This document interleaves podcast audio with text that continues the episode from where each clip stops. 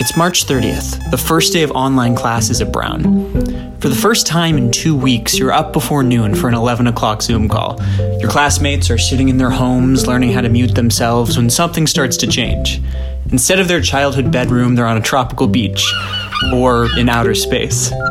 Then you notice other backgrounds that are more familiar but less believable. You see the Blue Room, Andrews, other quintessentially brown locations.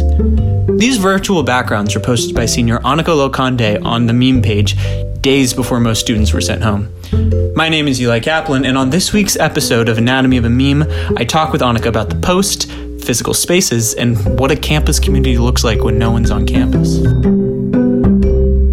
Think it's about like 20 ish photos from around Brown's campus, from Faunce to Page Robinson to Andrews to B&H. And it's a series of photos taken kind of at the like chest level and it captures most of the photos have a chair in the background. And the idea is for people to be able to use them as zoom backgrounds just in case they're feeling nostalgic for brown as i definitely am and have been so, how did you get the idea for the post? The whole thing was very spontaneous. I was looking through Facebook, I saw on Yale's meme page someone had posted basically the same concept, and I thought it was really cute. I just wanted to kind of see campus one last time. And then I messaged a few of my friends, and the response from them was really positive and thought, well, okay, if this is going to be for a, a wider audience, I'd want to capture a little bit more of the Brown experience.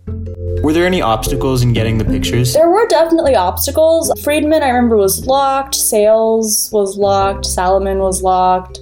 Understandably, of course. But it was a little bit of a bummer not being able to, to capture some of the iconic lecture halls at Brown. Were there any, and this is a weird phrase, controversial buildings or unexpected places you wanted to capture? I had the idea to take a photo kind of of Bruno, kind of the intersection between his leg and his hip, and caption it like sitting on Bay's lap. But I thought that might be a little too weird. so, what's the response been like? I've actually like been in Zoom sessions with people who have who have used the photos, which has been really nice to see. And in terms of comments, I think it's just been really nice to see people tag their friends like mentioning inside jokes or tagging their friends in the comments of particular photos. Because you see people like walking around campus, obviously, you see people hanging out in all sorts of places, but to see that mm-hmm. kind of put into, I guess, writing on the internet and seeing in a different way the ways that people interact with their friends and what Brown means to them I think is really special. And I also think it's really special just to see that the physical spaces at Brown are really meaningful to people. I didn't I don't know that I necessarily expected that or had ever really thought of that because I've always thought of Brown being more about the connections that you make with people and like what you learn and whatnot. But it's been neat to see the fact that people actually do have emotional connections with the actual physical spaces themselves. So we hear a lot about the resiliency of Brown's community. So I'm wondering how do you see that? And how do you see community existing outside of these physical spaces? Yeah, I think it's difficult. I think community still exists at the micro level in the sense that I think people are still taking the time to text each other, hit up their group chats, even have Zoom sessions with their friends. But I think one of like one of the things that I miss most about being physically at Brown is like the spontaneity in terms of running into people who you're not necessarily close enough with to text directly or like schedule plans to hang out with, but who you kind of run into every now and then and they're still a valuable part of your Brown experience. I think the best we can do is to try to continue holding community over Zoom, but the reality, as everyone knows, or as most people have been able to feel, is that it's just not the same. So, what do you think we gain from being in a meme page? And what do you see as the value of a meme?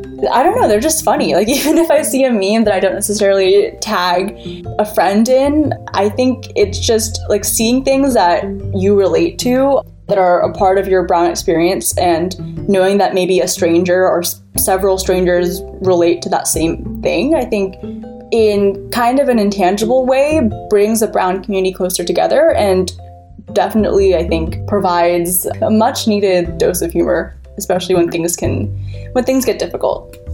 You know, instead of actually being miserable in your lecture in B&H, you can replicate that feeling as best you can from your bedroom or wherever you are. So I think there's a certain kind of dry humor to it that I think is characteristic of a lot of humor of our generation.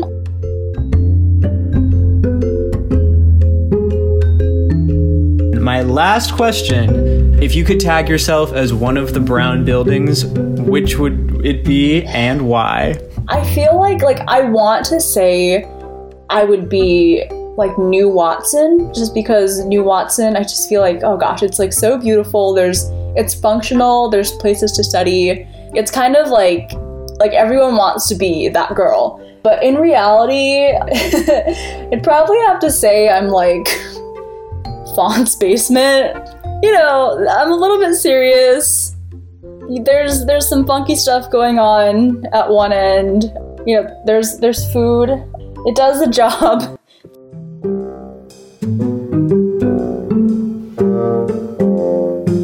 The music in today's show was Lancashire from Blue Dot Sessions. This episode was produced by me, Eli Kaplan, and special thanks again to my guest Annika Lokande.